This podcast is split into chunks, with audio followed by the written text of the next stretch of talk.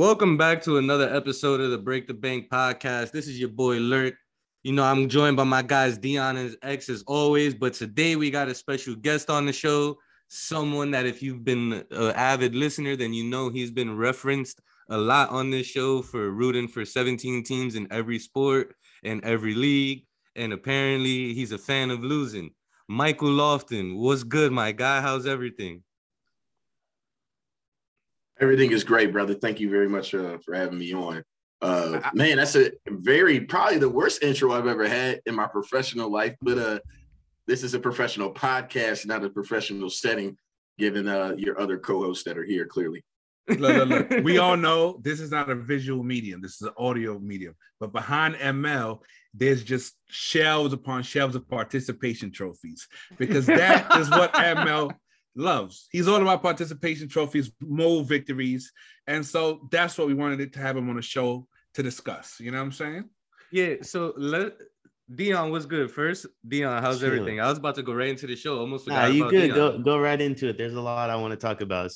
All right. So tonight, on tonight's episode, we're gonna talk about the success of black coaches across professional sports. And there's a lot of first-time head coach, black head coaches in the NBA.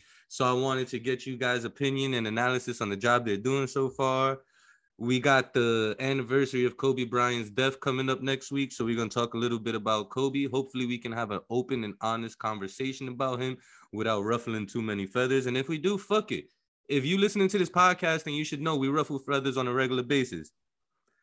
And then, of course, we can't end the show because this is a gambling pod. So we can't end the show without some NFL divisional round picks.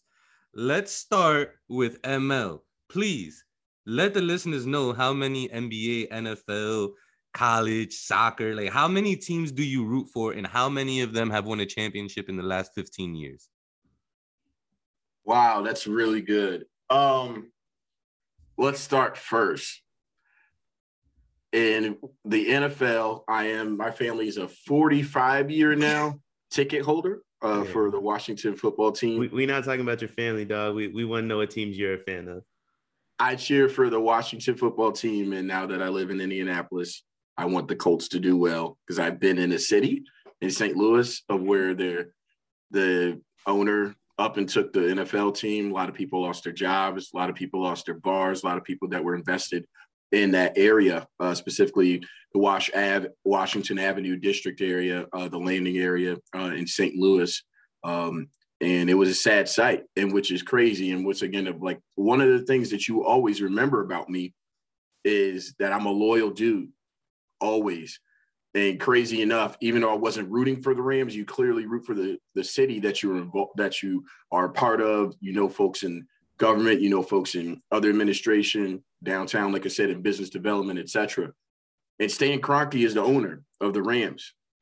He also happens to be the owner of my favorite soccer team in the English Premier League, Arsenal. So therefore, I never wanted to. I haven't divorced Stan Kroenke to a degree. It's like it's really, you know, once again, this podcast, I'm gonna curse a little bit. It's really fuck Stan always on that front because he hasn't given my football club uh, all the resources that are needed to be able to compete against the Man Cities of the world, the Chelsea's of the world, the Liverpool. Tottenham. Liverpool's. Okay, now before you continue, sorry to cut you off. I just want to point out for the listeners, by my count, that's three losing teams so far. Yeah, Arsenal stinks. also, resources aren't the reason they can't compete. They stink. Oh, well, Arteta stinks. I'm gonna stay away three, from three the... NFL teams and English Premier. So two, his his two, no, two, two NFL teams. Two hold, like hold on, X. Hold on, Lurk. Uh, ML, go ahead and name all your other soccer teams. What is like Juventus, Real no, Madrid? It's Arsenal, Real Madrid. That's nah, it. there's one other, bro. Nah, no, bro. Nah, I'm bro. Go all right. Well, I'll say this much: as a bandwagon fan, and by uh, somehow like Carter Elliott convinced me, I'm one of the Manchester teams now. I don't even know which one to be honest. Is one of those Manchester bullshit teams. The blue or the red, light blue or the red. He's a Man City fan. Carter. Man there City. you go whatever Carter is, that's what I ended up joining. But I'll tell you this much: I used to play FIFA a little bit, not as much as y'all, and I only played with Bayern Munich. Okay, first off, the way you said Bayern Munich was borderline racist. ML,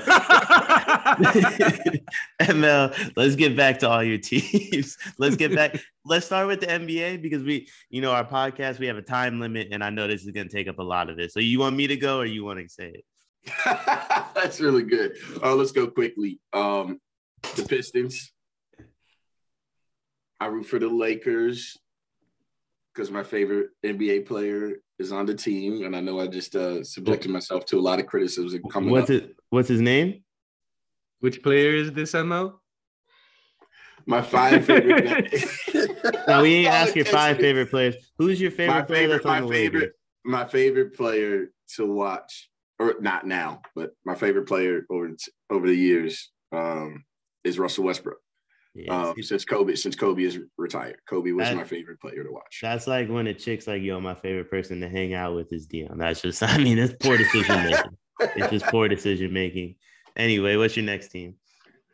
Uh, and those two teams I want to win. Um, I cheer for Jayson Tatum's success. Uh, with Brad Stevens being gone, he's part of Butler family. His wife is uh, on the board of trustees at Butler, which you all know I work for.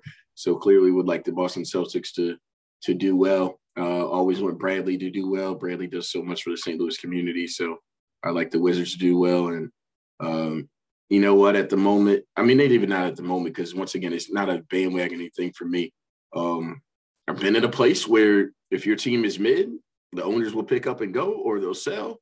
And unfortunately, the definition of mid in the NBA over the last since Reggie Miller is retired and since probably the massive um, massive Palace is the Indiana Pacers. Um, and of course, once again, you don't want the city, you don't want a uh, sports team that you live in, um, in the city that you live in, to leave. And so those teams I would like to do well. I watch the most is Lakers and Pistons and Celtics games. I feel like you left out like eight teams that you root for, but Yeah. He's being conservative, but it's all right. We'll let him. What is, You know what I'm uh. What's uh what's Bradley Beal do for do for the city of St. Louis? Host vaccine clinics. yo, nah. yo, that's funny because we definitely talked about this shit with Bradley Beal in the beginning of this of this series. But um, ML, how many of the 17 teams that you just listed have won a championship or been to a championship in the last 15, 20 years? Uh, yeah, another thing I know I'm about to subject myself to is the uh, Zoom champs, or excuse me, not the Zoom champs, but uh, the the Mickey Mouse champs, but the Lakers uh, hey, won. hey, Russ was on that team. No, I'm a I'm a Anthony Davis is one of my favorite players. Oh my God, here he goes. Another one. Yeah. Another one. I, I have I've clearly listed before that Russell Westbrook, Russell Westbrook, Anthony Davis, Bradley Beal, Jayson Tatum are my favorite players.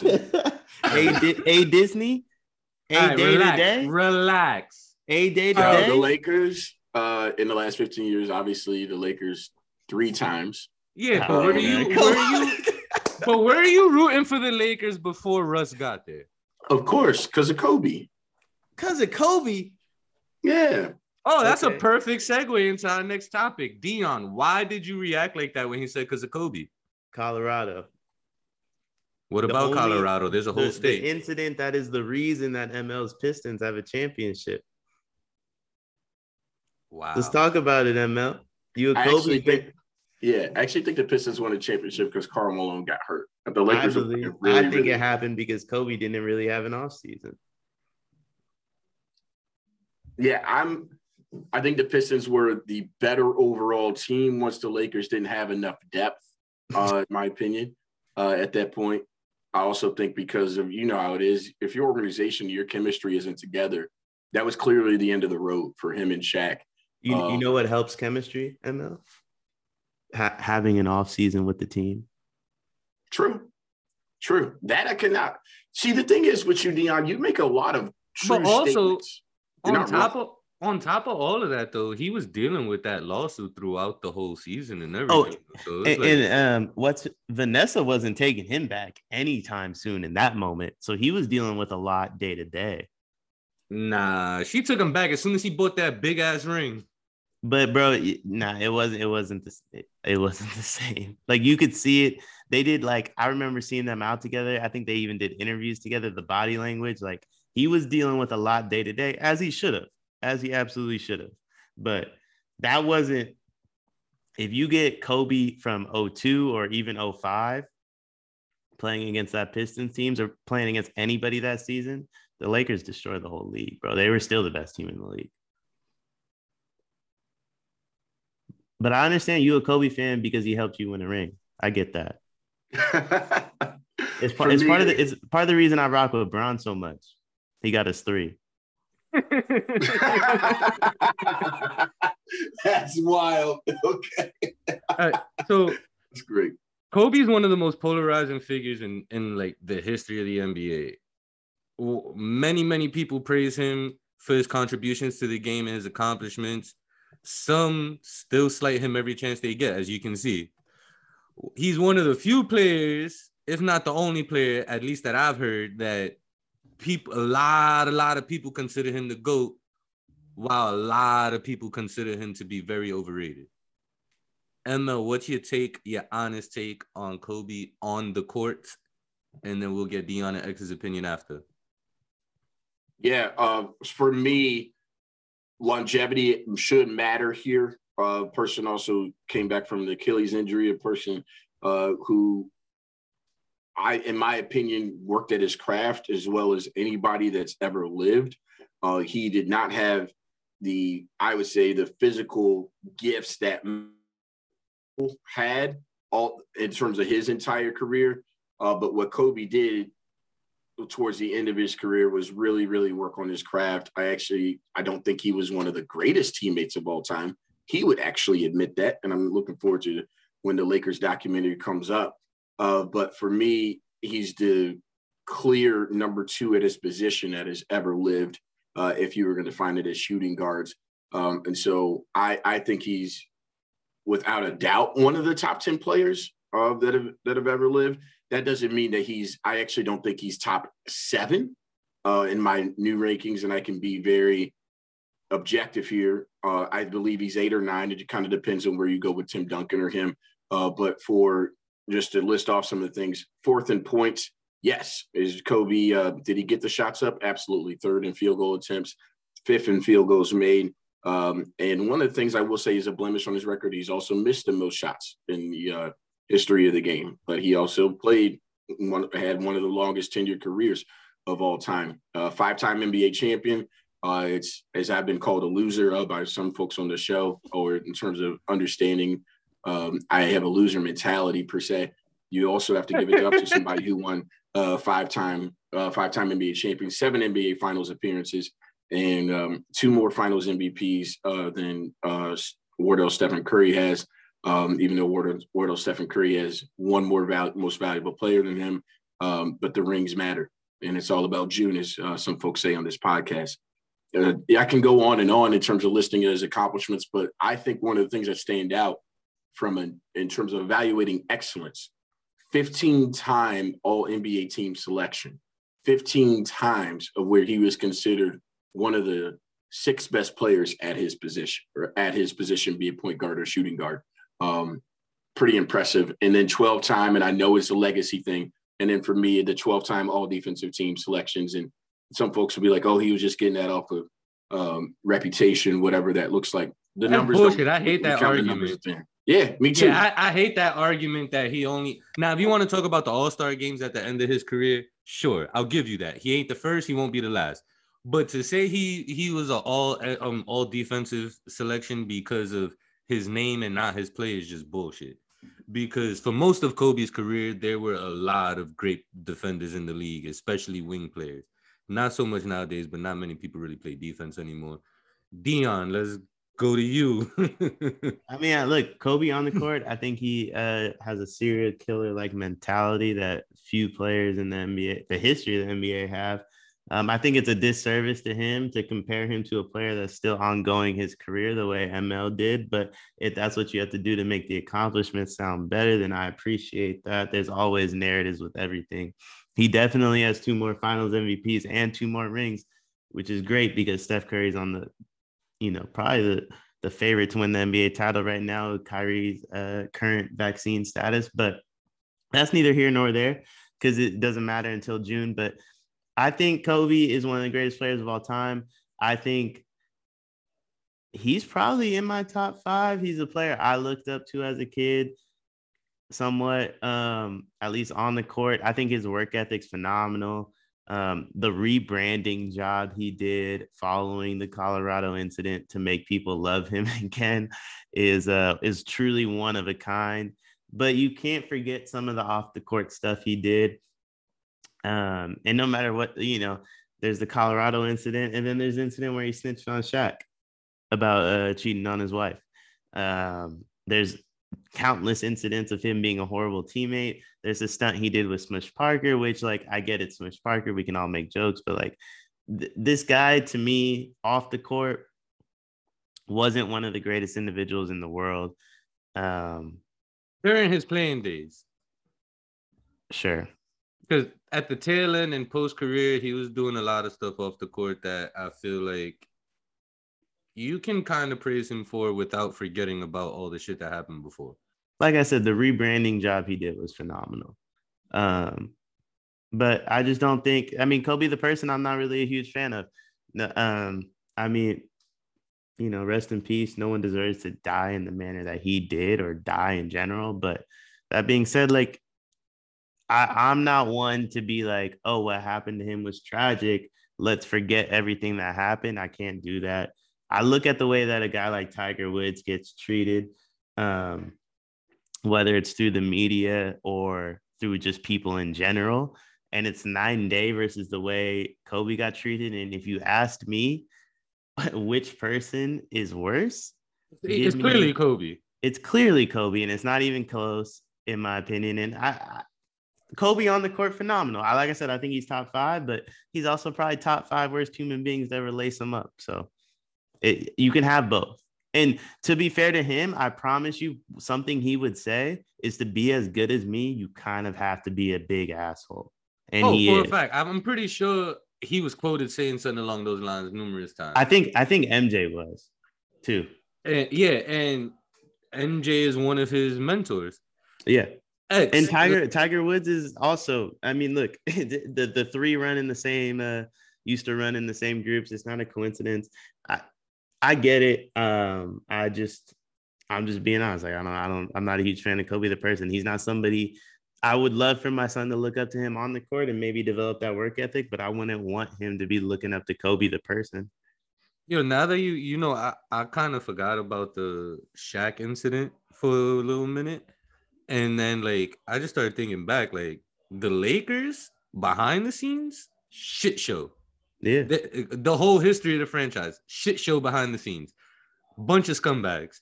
But um X, I want to get your your take on this, and then I want to circle back to a comment that ML made about winning being everything. Oh, see, part of me wants to troll and just be a contrarian and be a dick for no reason. But Kobe is just one of those subjects that it's like, it's hard to really be nuanced about, right? Because, like, yeah, he did some foul shit. You know what I'm saying? And I think a lot of it got swept under just because it was a different time back then. Um, I my biggest thing with Kobe during his playing days was he wasn't a well-adjusted individual, right? He had such a singular focus on his day-to-day that he really didn't know how to interact with people. And so what his entire personality was built around trying to beat MJ.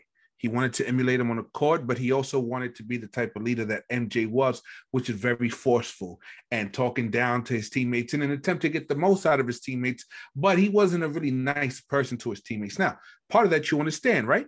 If you're not working nearly as hard as I am, then no, you don't get the same leeway that I get because you're not working hard enough for it. At the same time, he just didn't know how to be an effective leader. And I felt like, you know, and they even said it like he would try to be the tough guy, but the second that any of his teammates like decided to punch back, he just folded. You know what I'm saying? Because that wasn't really him. He was never a tough guy. That wasn't who he was. So that part of him during his playing days rubbed me the wrong way. But then you see the human being that he became when he became a father. And look, I'll be the first to admit, I'm not the same person I am today that I was before I had my daughters. You know what I'm saying? I'm a lot different. And so it doesn't make up for all the foul shit I probably did in my past, but I can also acknowledge that me today doesn't do the shit that I did me 10 years ago. You feel what I'm saying? And so if I expect other people to give me that leeway, then I kind of have to extend that same courtesy to him and to allow for that growth because shit like kids will definitely change who you are completely. You know what I'm saying? So as far as historical comparison, man, I was so young back then that I judged players on when they played my team that I that I fear them. And Kobe put the fear in God in me whenever my Mavs played him. And they were they were points in time where he felt more than a basketball player. So I respect him as a hooper, and he's an all-time great. But off the court, you know, it's a it's a complicated story, and I don't think that there's like a simple answer to just. There's not one box you can put Kobe into, but I definitely respect the growth that he made. If that makes sense. Yes, it does. Now I want to start with you, X, and then we'll go in a, I guess, a circle, triangle, whatever you want to call it, and we'll end with ML defending himself. But when he was giving his take on Kobe, he he mentioned something about on this podcast, rings matter, as if rings don't matter outside of this podcast. And X started off the podcast talking about his participation trophies. That's why I want to start with you. Is winning I mean, everything?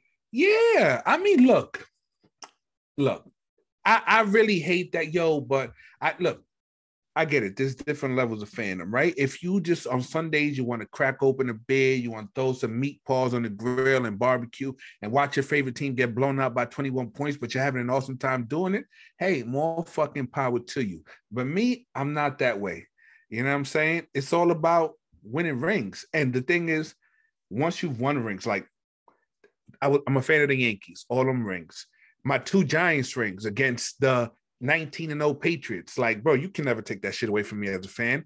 My one Mavericks title when we beat the big three their first year together, bro, you cannot replicate that feeling that those rings give you by fucking having a respectable second round exit. So that's why I'm like, look, if my teams aren't doing whatever it takes to get in a position to win a ring, I really don't give a shit. And so to me, winning is everything. You know what I mean? Rings and, or bust. And, that's it. And to quote Kobe Bryant, it's championship, championship or bust every year.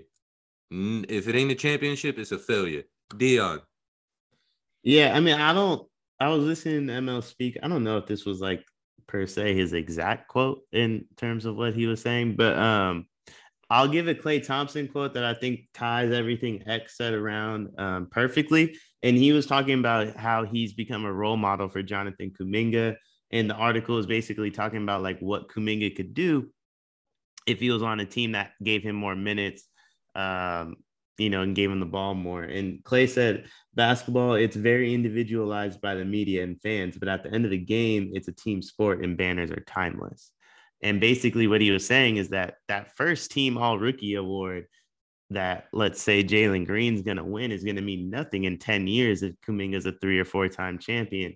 That second round exit, that play in tournament, that that fucking yeah, that play in tournament that Grizzlies fans love to talk about from last year, that means nothing with what's going to happen in June if it were to happen. But I just think, um, in my opinion, I think it's a huge moment for fans, the city, uh, the team. ML spoke a lot about um, what it means for a city to be good in terms of keeping the team, and there's nothing that keeps a team more in a city than a championship.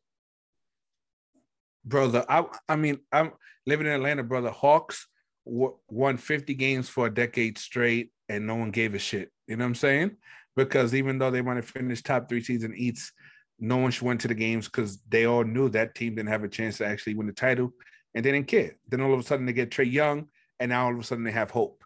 So Yo, you know what's crazy? I'm glad you brought that up, X. I'm sorry to cut you off, but as y'all know, I wrote a lot about the Hawks last season. Interacting with a lot of Hawks fans, most of them said the same shit. Like that whole time that you just referenced, stadium was empty. First time making the playoffs in a couple years, and they swore to God Trae Young was going to lead them to the promised land and sell out crowds. And you know what's funny? So since then, right? You remember Josh Smith was a member of that team. Since then, he's pretty much came out and said, like, bro, when I was playing, basketball was my job. I wanted to get money. I wanted to fuck bitches. I wanted to do all the things that came with being an NBA player. But as far as me working on my game, hey, I just tried to stay in relatively decent shape. But other than that, I'm not doing anything other than just showing up in ball. And look, for some players, they don't give a shit about rings, right? He was just happy making the money, living the life of an NBA player. He didn't care about being the best possible player that he could be. And hey, I get that, you know what I'm saying? But that's why you have to respect people like Kobe, who it is about winning, or like Dirk. Dirk was playing for twelve dollars an hour his last season in the league because he wanted to win a ring. You feel what I'm saying? So you you understand why why certain players like Kobe and Dirk they have that adulation from fans because they're like, yo, I want to see a ring. I know that winning winning a ring is the most important thing to you, and you're going to see that those players are usually the most adored by the fans. And Mel, I'll let you take it away before we move on to the next topic. Yeah, so I'm in. This one's tough for me because I'm I'm going to speak on it from a coach's mentality, but also from the mentality of understanding how organizations or administrations have to work. And no, once again, none of this is why I love your podcast too. All right. Uh, and you all are rarely wrong outside of like when you're predicting games. When you have to spit real facts, real life situations, you guys are eh, excellent at providing examples and then being able to bring it home into like quite candidly, like being able to bring it home into some real nigga shit, period. And I love that. That's authentic. I also think it's authentic to understand there are organizations that are not built to win right now and they have to get to a formula so that they are able to do so in your podcast sometimes you were saying like well it doesn't matter if y'all don't if you don't win the ring but i also don't think that but when X and I, you and I have gone back and forth about Luka's success in the playoffs and that he shouldn't be blamed for those things, but should the Mavs be blamed for not being in a position to build a roster based upon certain constraints, et cetera? And I'm using the Mavs because that's your team. Everybody knows that that's your team uh, from a loyal perspective. Uh, and yet you don't credit, you do criticize, you do a great job of criticizing the organization but are they really built to win right now? So they are doing the best of what they have at in the moment or in certain playoff situations, which you've used to defend Luka's play in the playoffs. So I'm wondering like how you can't have your cake and eat it too, per se. There are some teams that have to bottom out to able to build themselves, but there also there's organizations that are not destinations as well. There's a reason why uh, the Pacers wouldn't have been able to get Anthony Davis and Paul George in the same team because they don't want to be able to. No free agents want to come and live in, in Indiana uh, for their uh, for their final years or for that next third or their larger or their for their uh, second contract or their third contract uh, when they're able to be a free agent fully. So I I use that. I'm just confused sometimes about you saying like winning is everything and all that should matter.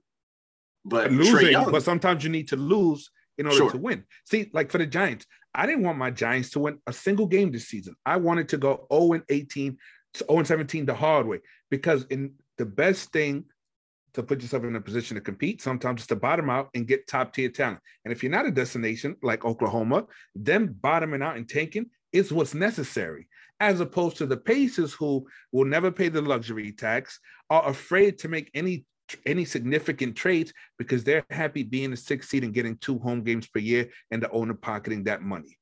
So even though the Pacers have had more sustained success from a winning perspective, they're not doing what it takes to win a championship. So I view what OKC is doing as better than what Indiana is doing, even though one is winning more. Because the ultimate goal, Oklahoma City has is going to have a better chance at reaching the ultimate goal by doing what they're doing now. You feel me? Yeah.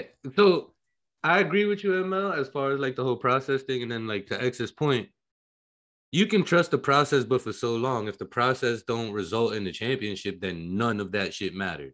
None of it. I disagree. Nah, I think it, I think Sam, look, you when you really think no no no say, see don't don't talk about don't talk specifically about that one situation i know i quoted sam hinkie but i'm just generally speaking like look look at the Knicks, right I I, I was saying all I was yes. saying all last year. I was saying all last year. Trade Randle and Tank, but they went on a little win streak, and they're like, oh shit, we have a chance to make the playoffs. Who cares if we get eliminated in the first round? We just made the playoffs for the first time in nearly a decade. Fuck that, bro. Cause if you would have tanked, you could have got a top three pick, and then who knows? Maybe you got fucking Evan Mobley on the Knicks instead of bum ass Julius Randle, and the future's a little brighter, and you actually have something you can build around.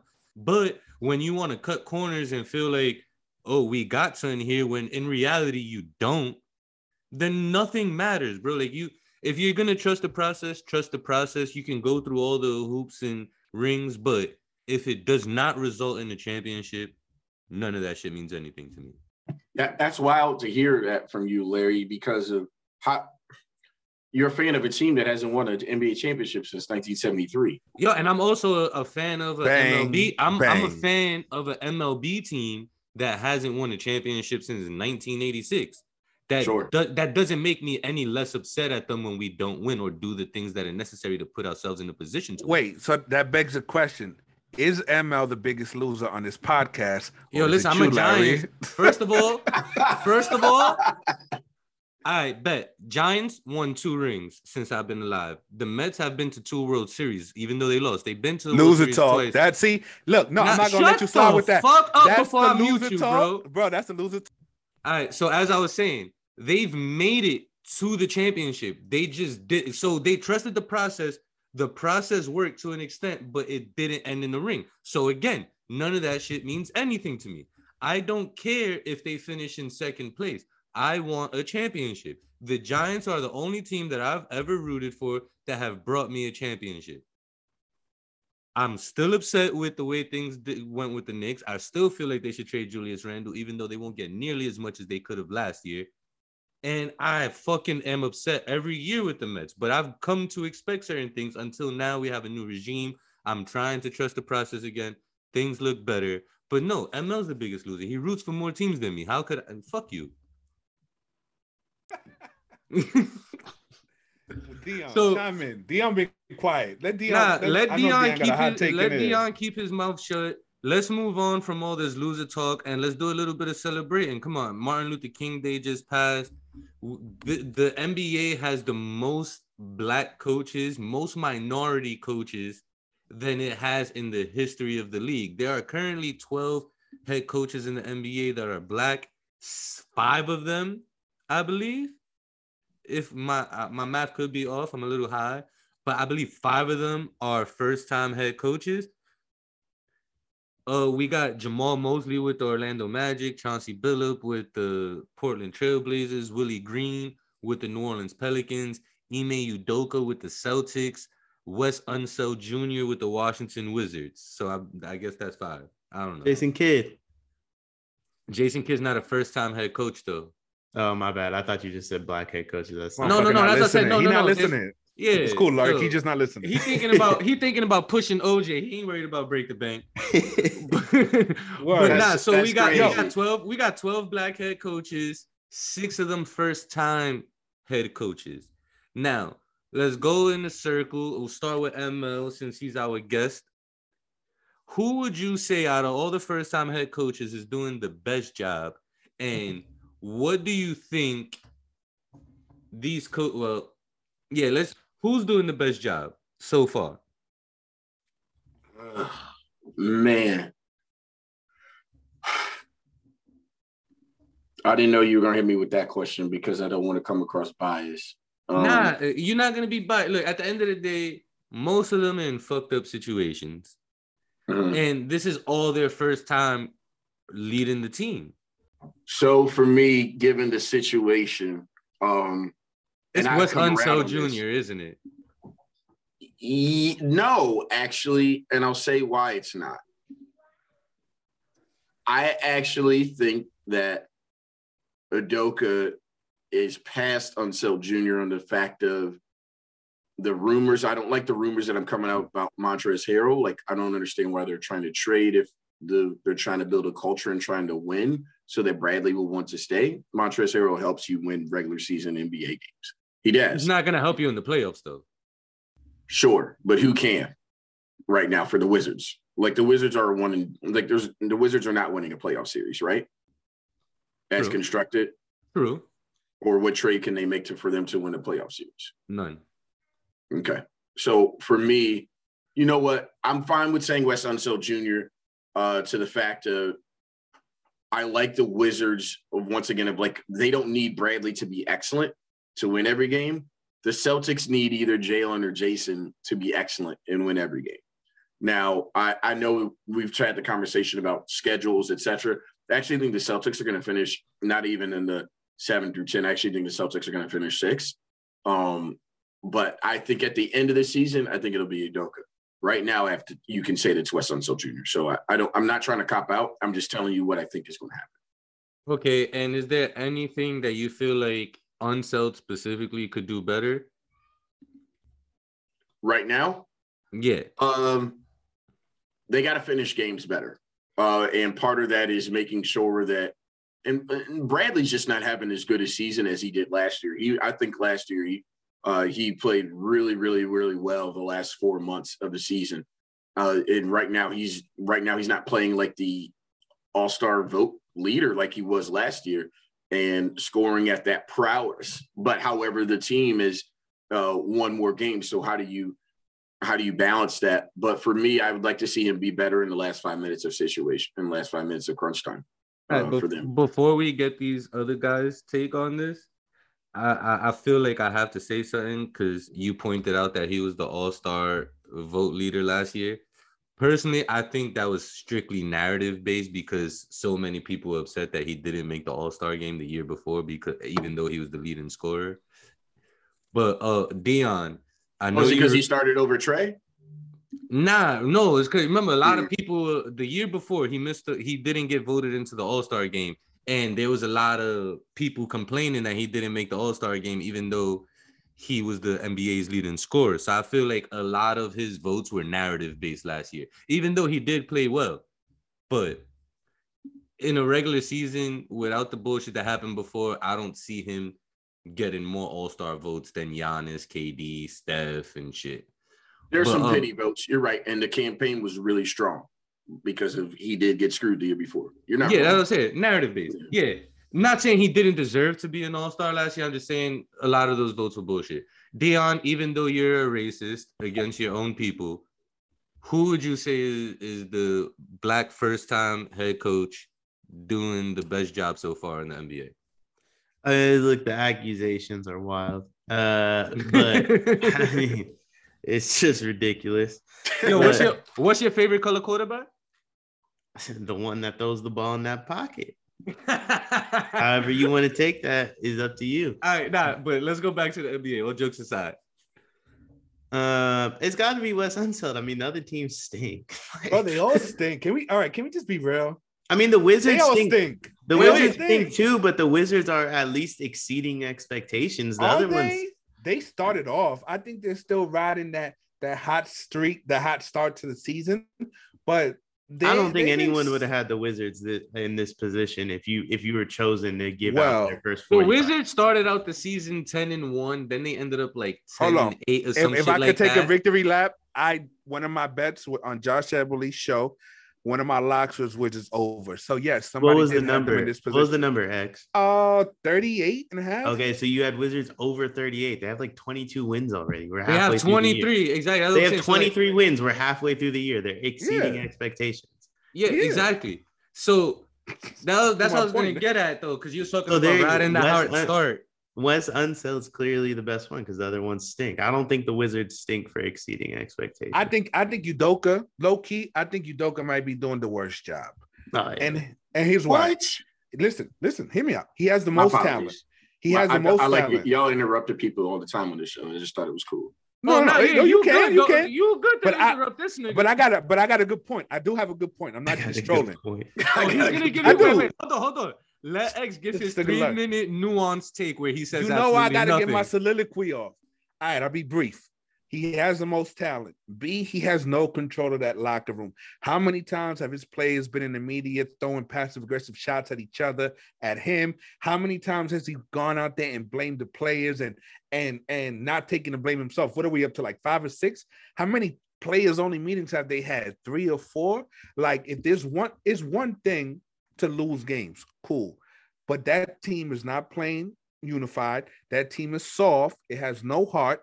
And I don't think any team has given up more fourth quarter leads or has has a worse net, net rating in the fourth quarter amongst teams that are supposed to be good than the Celtics. That's all coaching. That's all in-game adjustments. That's all about playing the proper lineups. That's all about having your team prepared to play. And so far, the Celtics suck in all those areas. Not only that, they got two of the league's best wing players, and they're horrible to watch. Like it really pains you to watch Celtics games. ML, you claim to watch Celtics games. Don't tell me you have a good time doing so, because them motherfuckers stink. Keep it real.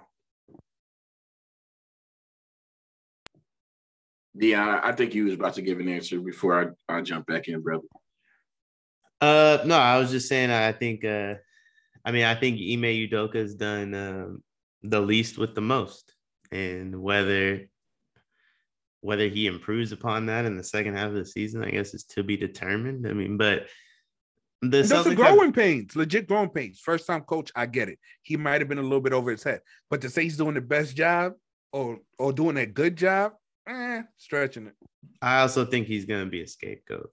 Brad's gonna blame him. I don't think he. I've I've been saying it since Ime got hired. I didn't think Ime would make it out out a year. I'll say this real quick. Um, I did a quick little search through NBA.com after X's comment about the fourth quarter. The Celtics per game are 23rd and plus minus as a team in the fourth quarter. There's only two playoff teams behind them, like two teams behind them that were in the playoffs last year. Everybody I didn't even know that stat. I just pulled that out of my ass from the eye test alone. So yeah, because the fourth quarter meltdowns have been ridiculous with Boston which was I found interesting when ML was giving his take, but he made he brought up some good points, but you held that against Wes Unseld. Yes. And, and, and you I, didn't hold it against Ime. Well, I didn't make the case for Ime quite yet. And I, that's what I'm saying in terms of okay. I actually agreed with everybody here that it is Wes Unseld thus far. I think Udoka is going to finish as the best one. Uh, and I don't and at the end of this NBA season. So right now they're tied for fourth, whatever, based upon um, opponents, like in terms of them with defense right now out of the, all the Eastern Conference teams. Uh, in terms of how many points per game they've allowed, we're right next to uh, Philadelphia, et cetera, 105.6, 105.7. Fine in terms of uh, their, their points per game. ML, ML sounded shaky. We Who's, got him on the ropes, Dion. Finish him off. No, no, no. The Celtics are fifth. Who? But okay, so I'm talking about Eastern Conference. Who's six and seven? Because if you're fifth in your own conference for defensive, that doesn't sound terribly impressive to me. Sure, the Raptors and I, I understand that, but Raptors and Bucks, okay. uh, the Bulls, Nets are all behind the Pacers. Well, the Bulls stink, Nets stink on defense at least. Sure. The Raptors. Who's in front team. of them? The Sixers the Knicks, mm-hmm. and that's because of the pace. Oh, okay, that's what I was just waiting for. That's all. Okay. You, oh, okay. All right, all right, bro. So they're gonna be tied. all right, we'll talk about that. What did they? The when we count your Knicks over bet, which is gonna be shitty, but carry on. Uh, yeah, I'm definitely gonna have to pay Carter Elliott a couple dollars for that bet. yeah, I don't, know. I don't know if uh, Emma. I want you to finish your point, but I don't know if you're in a position to discuss other people's over under bets. Touche. You know what? It'll be interesting to see how that goes at the end of the year. Maybe uh, it doesn't need to see how it goes. We're two I weeks away from that much, one. I hate how much I support the Warriors because of Dion. Like I fuck with the Warriors since Monta Ellis was there. I would never call myself a fan, but I fuck with the Warriors. And I love Steph. Steph is one of the greatest players I've ever watched play the game. But this nigga Dion makes me want to go against him. I just can't. I, I appreciate that little rant you went on, that soliloquy as X calls it.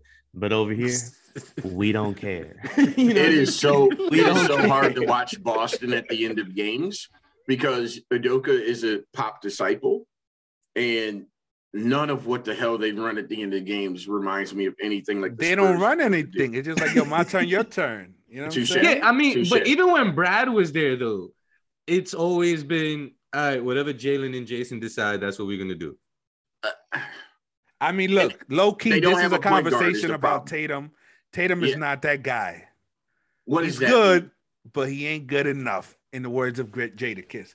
That means that he is good at what he does, but it's time that we acknowledge him for what he is a one dimensional scorer. He doesn't make anybody better. He's not a leader in any way, either through his play on court or vocally. Like he nobody wants to run through a wall for Jayson Tatum. He just want to do step back shots and do what he He's do. only and- 23 though.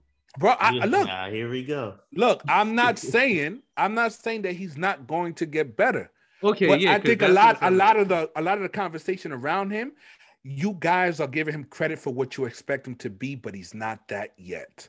So just Oh. acknowledge him for what he is and say, look, I acknowledge his upside is top five in the league, but his current play, uh, 26, 27th in the league based That on impact on winning. ridiculous to say, X. I can't believe that. You tell me right now that you don't think Jayson Tatum's a top 20 basketball player in the world.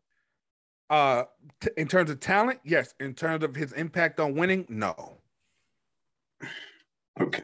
I- I'm, I'm look, he's a talented player, but he is what he is. No one there's there's not a single player on the Celtic on the Celtics whose life is easier because they get to play next to Jayson Tatum. In fact, you can tell from a lot of players' body language that they hate playing with Jayson Tatum because he will look off teammates just so he can chuck up some step back contested bullshit. Now he's a tough shot maker, and sometimes those shots are going to go in. And when they do, it's all cheers and high fives. But when they don't, why do you think that they give up so many fourth quarter lead?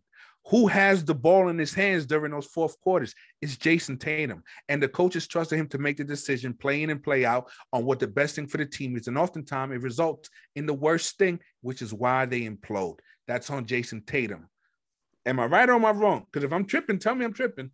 You did. I do have you quoted as saying that they have two of the best wing combos, or they have the, one of the best wing combos in the entire league. Sure, sure. But but Jaylen Brown, let's be Brown. honest. Yeah. Jaylen Brown doesn't get discussed on the same level as Jayson Tatum for some reason. I think that they're closer than most people give him credit for, but we all agree, and I agree too.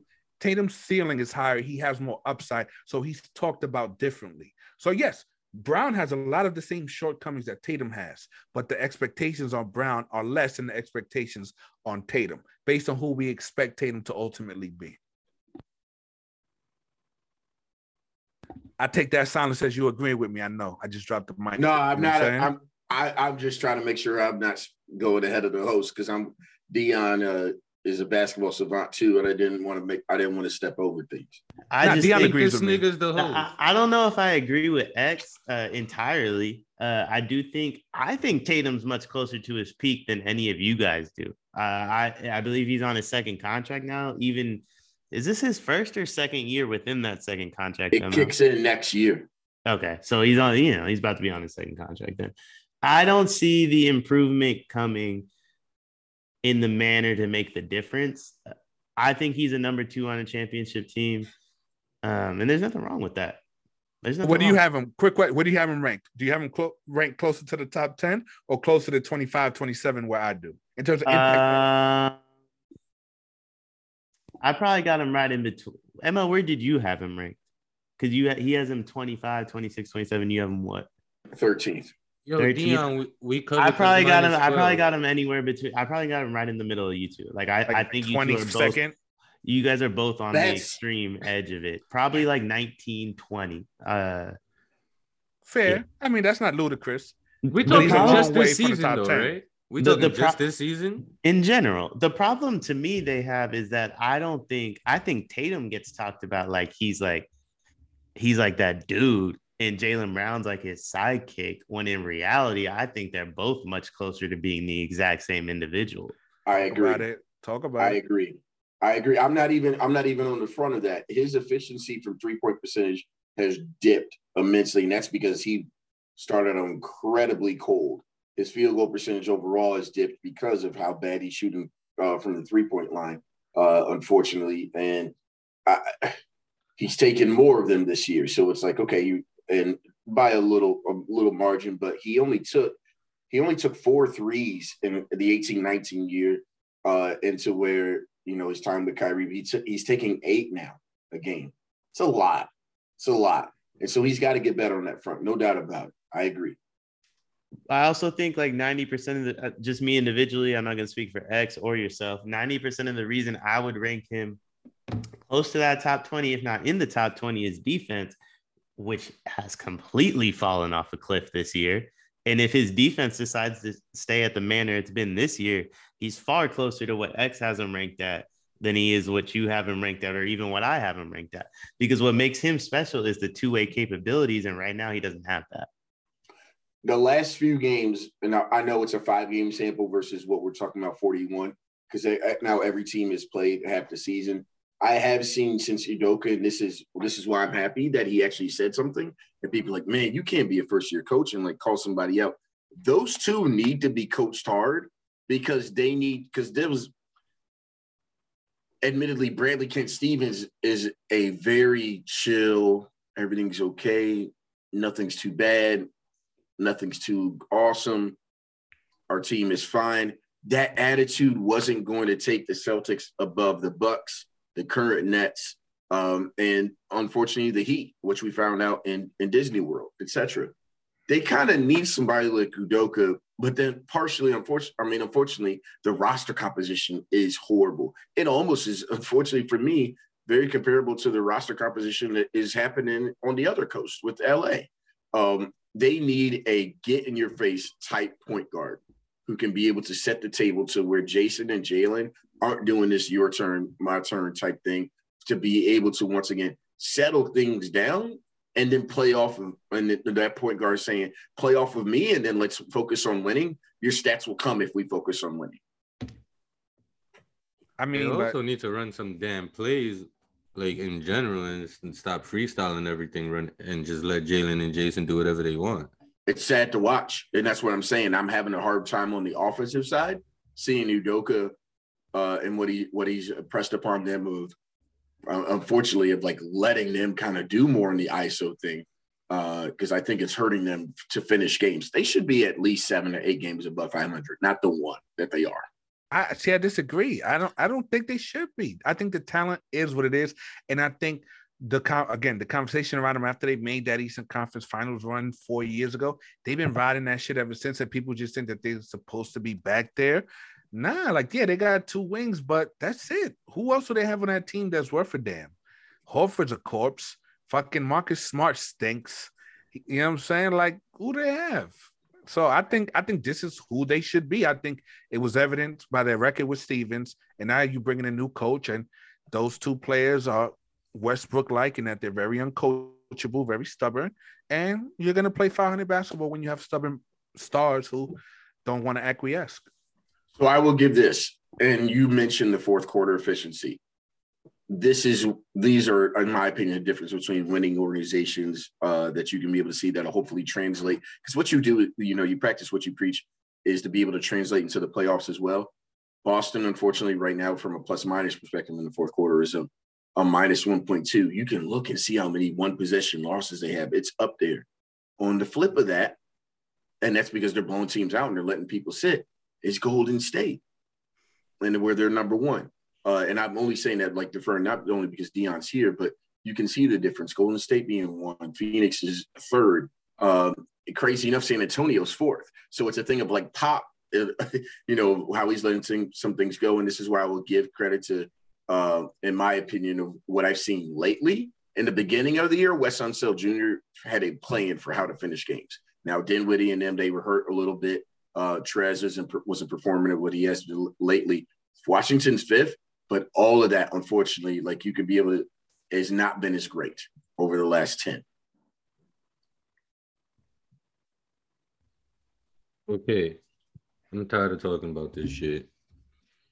I ain't do much talking, mostly y'all niggas, but you know, regular shit on Break the Bank.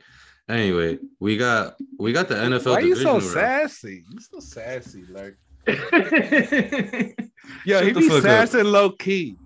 Yo, he's can I be talking shit, y'all though? Yo, this because... nigga swear he's Molly on first take. Y'all I swear, like I have an Done. opinion too, gentlemen. nah, all right. Us first four off, are doing a ranking you. though soon. Nah, like us four, we're gonna be hosting the show together. Like we're gonna combine CNC and and BTB when we do the other half because the Hoops Avengers bitches are dead. So we're gonna be doing the other half of the top fifty. Oh no! Like, look, listen. I like talking shit to these motherfuckers because they're funny as hell. But I only made that comment because I said I'm tired of talking about it. But I really didn't say anything. But um, let's move on to the NFL, man. We got the divisional round coming up this weekend. Cincinnati Yeah. Bengals versus the Tennessee Titans, 4:30 game. Uh, Derrick Henry's coming back, right? Allegedly. He he's finally gonna get back on the field. Uh, X, what do you expect from the Titans? What do you expect from this game? Oh, Right now, they got the Titans minus three and a half. It's only Tuesday, so we'll see if that changes. it's you know what it is. I'm gonna be real with the Bengals. I feel like their team is a house of cards because of that offensive line. Because all it takes is a front four that can put pressure without blitzing, and their entire offense can collapse. And low key, I don't really trust their defense. So I feel like yeah, they've been thriving and playing well, but it don't take much for them to really get their ass whooped. So that gives me pause. And it's possible Henry could just run right down their throats. Pause. So, oh, I'm leaning Tennessee, but that three, three and a half, man, I don't know. I I've, I don't know which way I'm leaning yet. What's the total, Eric? The total is 47. 47. I like that. I like that. You like the over? You like Yeah. the over or the under? I love the I love the over in that. I think the Bengals offense is good enough to get 20 no matter what, even if the offensive line is like completely trash. And then I think I don't trust the Bengals defense at all. So the Titans should be able to get close to 30-ish. And that that Tennessee secondary is food. So if anybody's gonna eat, it's gonna be Ja'Marr Chase. So oh man, I'm leaning bet I'm I'm leaning Cincinnati plus three and a half. Yeah, I know you love the over, Dion, but I need your pick for the spread, man. Um uh, the Titans, I guess, three and a half. I yeah, I guess I'll take the Titans. I see more Arnaud? ways that the I see more ways that the Titans can score the ball than the Bengals. Yeah, and the Titans defense has been playing better lately as well. But I do love that Bengals offense. ML, who you got? Titans minus three and a half or the Bengals? Can I buy a half point? Hell No, no. The Bengals. Hell no. I'm going to I'm going to this weekend. But anyways, now I think the Bengals are I ain't gonna lie to you. You know, I'm buying a half point this weekend. I think the Bengals, let me give you a score. Uh I like 28 20. I mm, actually I like 30 27, which is why I like the over as well. Uh and I think the Titans will win, but I think the Bengals can cover three and a half. Okay. I'm gonna go Titans minus three and a half. So is everybody in love with the over here? X, how you X- feeling about that X- 47 points? X didn't sound like he liked it that much. I don't like the over. I don't like the over. I could I could see this game being 7-3 at halftime, honestly. So um I'd probably if I I would probably love to tease the over some and then take the under, but I'll stay away because that 47 is right in that right in that area. But I'm gonna take the Bengals plus three and a half. Um I think they if if the Titans are gonna run the ball with Henry, that's gonna limit the possessions. And so if the Bengals can bend but not break in the red zone, I think they keep it close. So give me Bengals plus three and a half. Okay, Dion has to lead this one. Saturday night, 8:15 primetime game. We got the San Francisco 49ers as six-point underdogs against the Cheeseheads. Dion, Money- I know you're going San Francisco money line. Money tell the listen, tell the listeners why they shouldn't just think you're a biased fan and they should follow you. It's simple, bro. I, th- I believe the um I believe that the Packers have the 29th or 30th ranked uh, run defenses in the league, or one best running teams in the NFL. Our one weakness, in my opinion, obviously outside quarterback, but our major weakness when you look at the three phases of the game is special teams. We're ranked 24th. The Packers are ranked 31st. Um, Yo, fam. You really came here with special team stats, bro. It's a big deal when you're talking about the Niners. We give a, if you look at our games, we we give a lot of points we get because of special teams. That's a big deal. I think the run game is going to be a problem. They're not going to be able to run on us. I don't think Aaron Rodgers is going to have that much time. They're a very good team. I think we're the kryptonite. Um, when I look at the NFC and I look who's left, y'all better hope Tampa win on Sunday. Because if if it's just LA and Green Bay, I mean, the dream scenario is we get the Cowboys, Packers, and then the Rams. That's the that's the three easiest matchups in the league for us. I'm taking money line. I'm also sprinkling Niners to win the championship plus one thousand. Uh, So, you- hit- wait, wait, wait. Say that last part again. Did I hear that correctly? I'm gonna sprinkle Niners to win the Super Bowl plus one thousand. Okay. I think Now- there's only like I don't necessarily want to play the Bucks, but I don't think the Bucks are that good either. And then I look at the AFC. As long as the Chiefs lose, I don't think there's anybody over there at the Niners. Wait, after everything you just said about the Packers defense, and after you watch the Bucks shut down that Philly run offense, shut down Philly. the just I'm not talking about their offense in general. Their rushing attack. Philly. Shut they down shut down a Russian attack that was pretty potent the last few weeks of the NFL or, uh, or the NFL Philly. regular season. We're talking about Kyle Shanahan's run game. Elijah Mitchell versus D- Deebo Samuel versus Philly.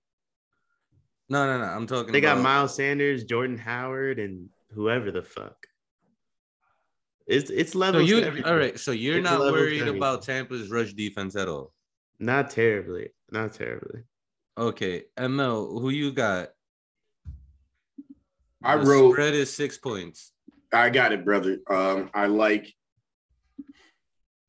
the nine.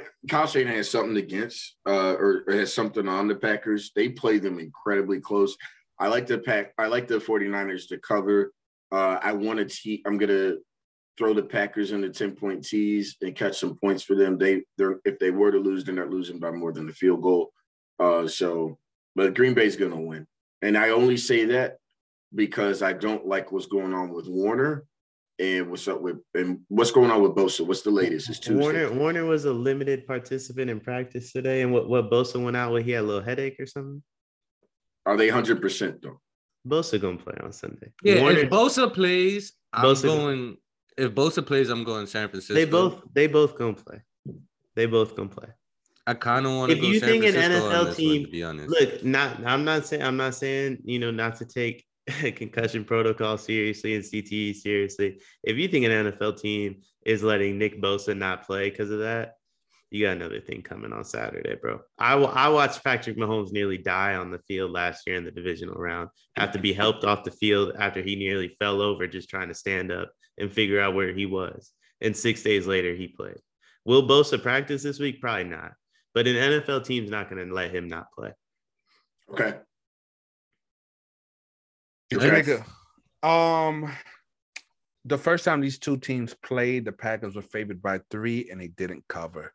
So, from a value perspective, them laying six points to the same team, but without a Za'Darius Smith at full strength, without Jair Smith at full strength, yeah, they're coming back, but nobody knows how, how many snaps they'll play.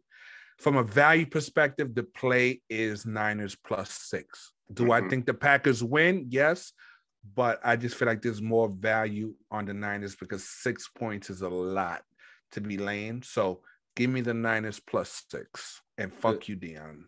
Look, I already Yeah. know. You know, on this pod, it's not. It's not good when I agree with you. Ah, But- fuck. That's a death wish. But Might as well light with that money on but- fire. But I'm with Dion on this though. Like, if Nick Bosa alone, if he alone is playing on Sunday, or well Saturday, I think the I think the 49ers win this game, not just cover the spread. If he doesn't play, it might be an ass whooping that Dion never forgets, kind of like his pops when he was a kid. I think I think no matter what happens, we're gonna cover their spread. We'll cover the six for them bitches. Ooh, talking spicy. Sound like Emma and Dion need to make a side bet on the side. I like talking shit and instigating. Don't mind me. Sunday, the first game for Sunday, we got the Rams at the Buccaneers at three o'clock. Let me go first. Let Of course, you do. 'Cause, There you uh, two weeks ago- shit. Two X weeks Lin- ago, you wasn't a Big Rams X. fan anymore, and then they they blow out the Cardinals, and you Look, back man. on Stafford's jockstrap. I'm an emotional person. I got carried away. I apologize to Matthew Stafford and his family, but it's Rams all the way. Give me the fucking Rams. Give me the plus three. Give me the fucking money line plus 130. Preseason, I told all you bums I don't know what you're talking about about the NFL that it was Rams season and y'all laughed me out the fucking green room. Who's laughing now, bitches? Let's go Rams. We gonna see. That was the most nuanced take you ever gave. We gonna see. All right, Dion, who you got? hope- I mean, I- wait for the listeners, because X ain't even let me get to that part. It's a three point spread. The Bucks are the favorite, obviously. I want our sons to win. I hope the Rams win. I'll take a money line just cause. Now, who do you think is gonna win? Because we all know you made it very clear that you do not really want to match up against the Bucks. You would much rather face the Rams. Who do you Uh, think actually wins this game or covers the spread? Not what you want, but logically speaking. Um, I don't know. I honestly, when I hear these spreads, I, I lean towards the totals a lot. But I mean, I, it's you said it's three flat or is it three and a half? Three, Three flat. flat. Three flat. Well, we know on Sunday you're probably gonna buy points, but for the sake of the show, No, I'm taking Rams money line on Sunday, but for the sake of the show, I'll say that I, I would think. Uh, I guess honestly, I kind of like Rams money line no matter what. Aaron Donald up the middle, that's the only thing that really bothers Brady. Ramsey's gonna have Evans in hell. Oh my god, he's gonna have him in a torture rack for fucking 48 minutes. I can't wait. So whatever the under is on Mike Evans' yards, take the under. Oh, was No- was was Razor no Ramon your? Was, I mean, what was it? Lex Luger was Lex Luger or Razor Ramon one of your favorite wrestlers growing up, bro? Like you constantly me- reference the torture rack. Razor Ramon, baby. Hey Chico, which is one of the Hey, most racist wrestlers ever. Yo, but you know what? The Shout wrestling version of Scarface. White Shout out man to Scott Hall.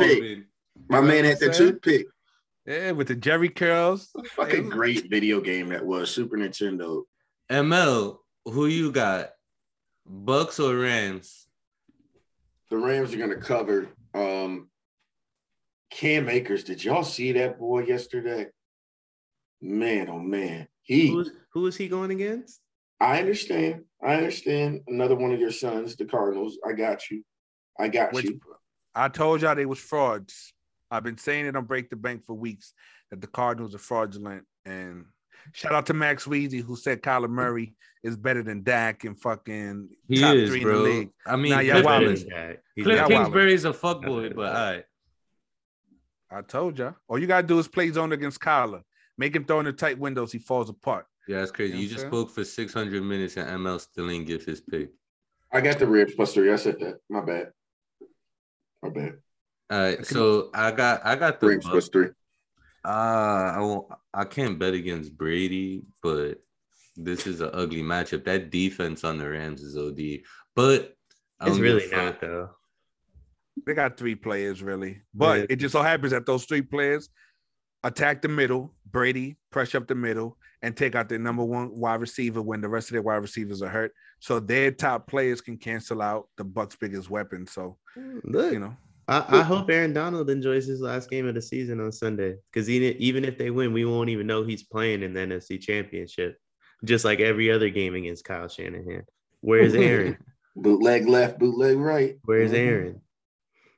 Uh, Larry, I just the the Rams remind me the most of those Saints teams that Brady has problems with. That's why I'm going Rams. I don't like can- I'll- everybody I'll being never- on Rams. Only time I ever go against Brady is when he played the Giants. I just got into. I was just going through some bullshit in my group chat earlier today. They was like, "Oh, so you gonna bet on Brady?" When the fuck would I go against Brady? I'm not an idiot. But the last game of the round, which is pretty much a a pick 'em at this point, is only a one and a half point spread. I'm pretty sure I know what everybody's gonna say, but we got the Chiefs versus the Bills, 6:30 Sunday evening. ML, who you got? Are you are you gonna be like everybody else in America and pick the Chiefs, or are you going with Bills Mafia? It's the hardest game on the board. Um, I think it's gonna be the hardest game in the playoffs to pick. So one thing also, X, you and I talked about this. You were saying like plus three, like is usually what Vegas is telling you. Like apparently now Vegas has now changed based upon this particular NFL schedule. That two and a half is what the points that they give you for being at home and the Gotcha. teams. So that's letting me know that They Vegas. think and- Buffalo is better. yes, yes, yes, and Yeah, I don't think it's because everybody's hammering the the Chiefs pick.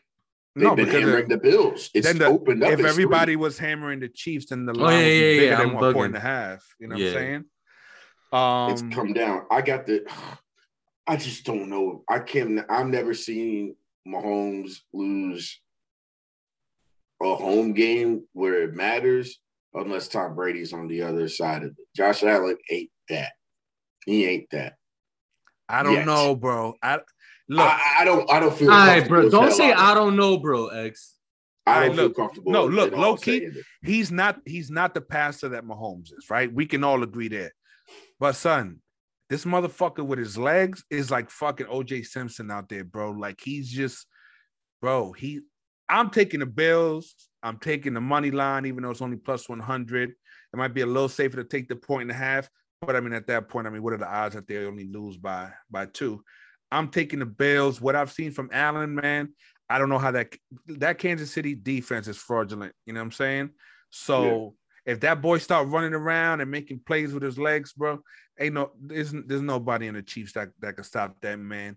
So give me the Bills, bro. I'm gonna throw a random number out there. Over under 50 rushing yards for Josh Allen next. Oh, I'm taking the over on that, bro. Well, you think he runs wild in Arrowhead? I bro, I think he's gonna I think he's gonna throw for 250 and, and rush for 100 on the ground, bro. Wow. And That's a- honestly, and I would look at the props, whatever it is for Josh Allen to have two rushing touchdowns, it's probably like plus 800. I'm probably going to sprinkle some on that because you know they're giving him the ball on the goal line. You know what I'm saying? So, yeah, I'm I'm I'm all over the Bills this week. Dion, who you got? I like the Chiefs. This one's gonna get ugly. Uh, we're we're too excited over uh, Bills' performance against a division opponent last week, which is to be respected. But reality is, is the game is different when it's a divisional opponent. They were at home. They didn't play a divisional opponent last week. What are you talking about? They played the They played Steelers. the they played the Pats. Yo, Bills- I'm bugging. I gotta get some rest and stop smoking. Go ahead. the, the Bills played the Pats at home. I don't really take much from it. I thought I will say I, I think Josh Allen had one of the greatest uh, playoff performances of all time in that game. But uh, these teams are like the same exact team basically. It's like um, it's like when you got a freshman high school basketball team and the starters are playing the backups. It's the same fucking team. I don't really see. Uh, there's gonna be one player on the field that separates himself from the rest, and I think that player is gonna be Mahomes. So I think it gets pretty ugly to be honest Sunday night. Oh, see, real quick, the Bills started off the season struggling, and then once they incorporated more Josh Allen runs into the offense, and pretty much is like, yo, you're gonna make the decision every play. That offense took off. So it's it's more than just how they performed against the Pats. I just feel like he's played better than Mahomes on a week to week basis um, for most of the season. Because low key, Mahomes is still hurt, his toe is fucked, and there's been times where he's been mid. So Okay. Um. Uh, fuck all the nuance. We gotta get. The, we gotta hurry up and wrap this up. I got Chiefs minus one and a half. Dion, you start with the best bet of the week. We don't What is give a shit if it's a prop, if it's a over under, if it's a money line. What is your best bet of the week? It's Niners money line. It's easy money. ML. Chiefs minus one and a half. I can't believe it dropped. I really can't. And X, what's your best bet of the week? y'all gave out some loser picks, so I actually want to give the people something. you know what I'm saying? Um Ja'Marr Chase, two TDs plus 750. Hmm, Wow. two tutties. You really you think he's getting two touchdowns? I mean at plus 750, you know what I'm saying? I don't want to say like, you know, some bullshit prop. Um Okay. I mean, I respected it. I, I was just, I was just like, that's bold for a best bet. Yo, But- folks listen to this to win money. You know what I'm saying? so I could give something with a minus 110, but that they could get that anyway. They come here for the good picks and give you plus 750. You know what I'm saying? So you know what it is. Let me throw out a 10 point, a 14 10 point teaser out to you. Hold on, real quick. Uh, I just want my best bet of the week is Rams Buccaneers over 48 and a half. What's this teaser you got for us, ML? That's terrible by me, Larry. I apologize. I thought you. No, no, no, no. You good. You good. Yo, bro, So, that, uh, this shit happens every week. Don't worry about it. And. I give one more, one more, one more. Nah, let's people. get let's get ML's teaser Bro, first. it's and plus then- it's plus eighteen hundred. Hold on, plus eighteen hundred. Ooh, I like Josh, Yo, you tell the nigga no Listen. to wait, and he's like, but wait. Because he likes plus eighteen hundred. Josh Allen to score a rushing touchdown, one in the first half, one in the second half. That's plus eighteen hundred. Write it in pen. Fucking book it. You're welcome. Got you. ML, wh- what was this teaser that you got for us? I like a 14, 10 point teaser. And I feel 10 good. point teaser? Yeah. That's loser talk. We Yeah. only tease. We only Yeah. tease by That's loser six talk. points, bro. means Bro, you get loser this talk. nigga's giving out a minus 400 fucking teaser. Nah, nah. You can go minus. Actually, I'm willing to even do it. Let's call it seven point Caesars. I mean, that's what it is. You bet even money to win money. What's wrong with that? Participation trophies, right? Everybody. Nah. Why I- uh, yeah. As Dion, I put. I am. He saw my bet. I put on. I put money on Matsuyama plus two hundred. He was down four shots going to the or two shots going the last day, and was down by five shots going into the back nine. Shit was great. He had it at plus twelve hundred because he bet it before. So yeah, I bet it going that. into the weekend. It was lovely. This shit was lovely, which you should have done the one and done. Yo, the funny shit is that listening to Push and OJ, he had me convinced that I should do it. And then um I, I somehow listened to something Greg said. I don't remember what Greg said, but I talked he, he talked me out of it and I went with Henley and he Look lost in the and he lost in the face off by three.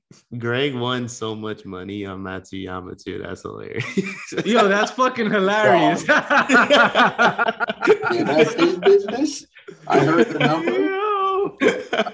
I had to. I heard the number, and it's wild. Like he, bro, he does this every Push and OJ show. Remember? Don't you be catching him, Dion? Dion be like, Greg, you literally just said everything against this team, and then literally went the opposite way of what the fuck you just said. He does it every show. It's wild. That's my guy. Credit to him. He, phew, big weekend for him. Big weekend. Well, that does it for this episode of the Break the Bank podcast. And Mel, thanks for coming on. You were a gracious guest. You took those punches like a champ. You know, Dion and X can be ruthless sometimes, but we're happy to have you. You you're welcome to come back whenever you want. I doubt it. These niggas don't want me back next time. It was like a after school special, like uh Easy said, and straight out of Compton. It's kind of how it felt like. I was expecting more punches. Yeah, but it's I ain't gonna lie, I was expecting more punches too. I feel like I took more jabs than both of them, and I was trying but to make but up for but, that. but but it's the way he led. We're we're trying to yo tell us about your 18 favorite teams. Listen, the Rams are really big into philanthropy. You know what I'm saying? Last week, did you know that they invited hundred orphans to the game? And it's like, There we how do. I how do I shit on that? You feel what I'm saying? It's like, do you know how many people lost their jobs in Indianapolis due to fucking inflation? And it's Yo, like, the bro, listeners, the listeners don't know this, but when Dion was talking shit, oh well, when Dion was talking his talk about Kobe, I'm not even gonna talk his shit. ML dropped the article in the chat about what he's done off the court because Dion said he's a horrible human being. Yeah, I don't care. I had it ready. I don't care about what he did off the court. Pause. All right, Doug. all right, all right, that's it for today. Thanks for tuning in. Thank you for We'll having me. catch y'all next week.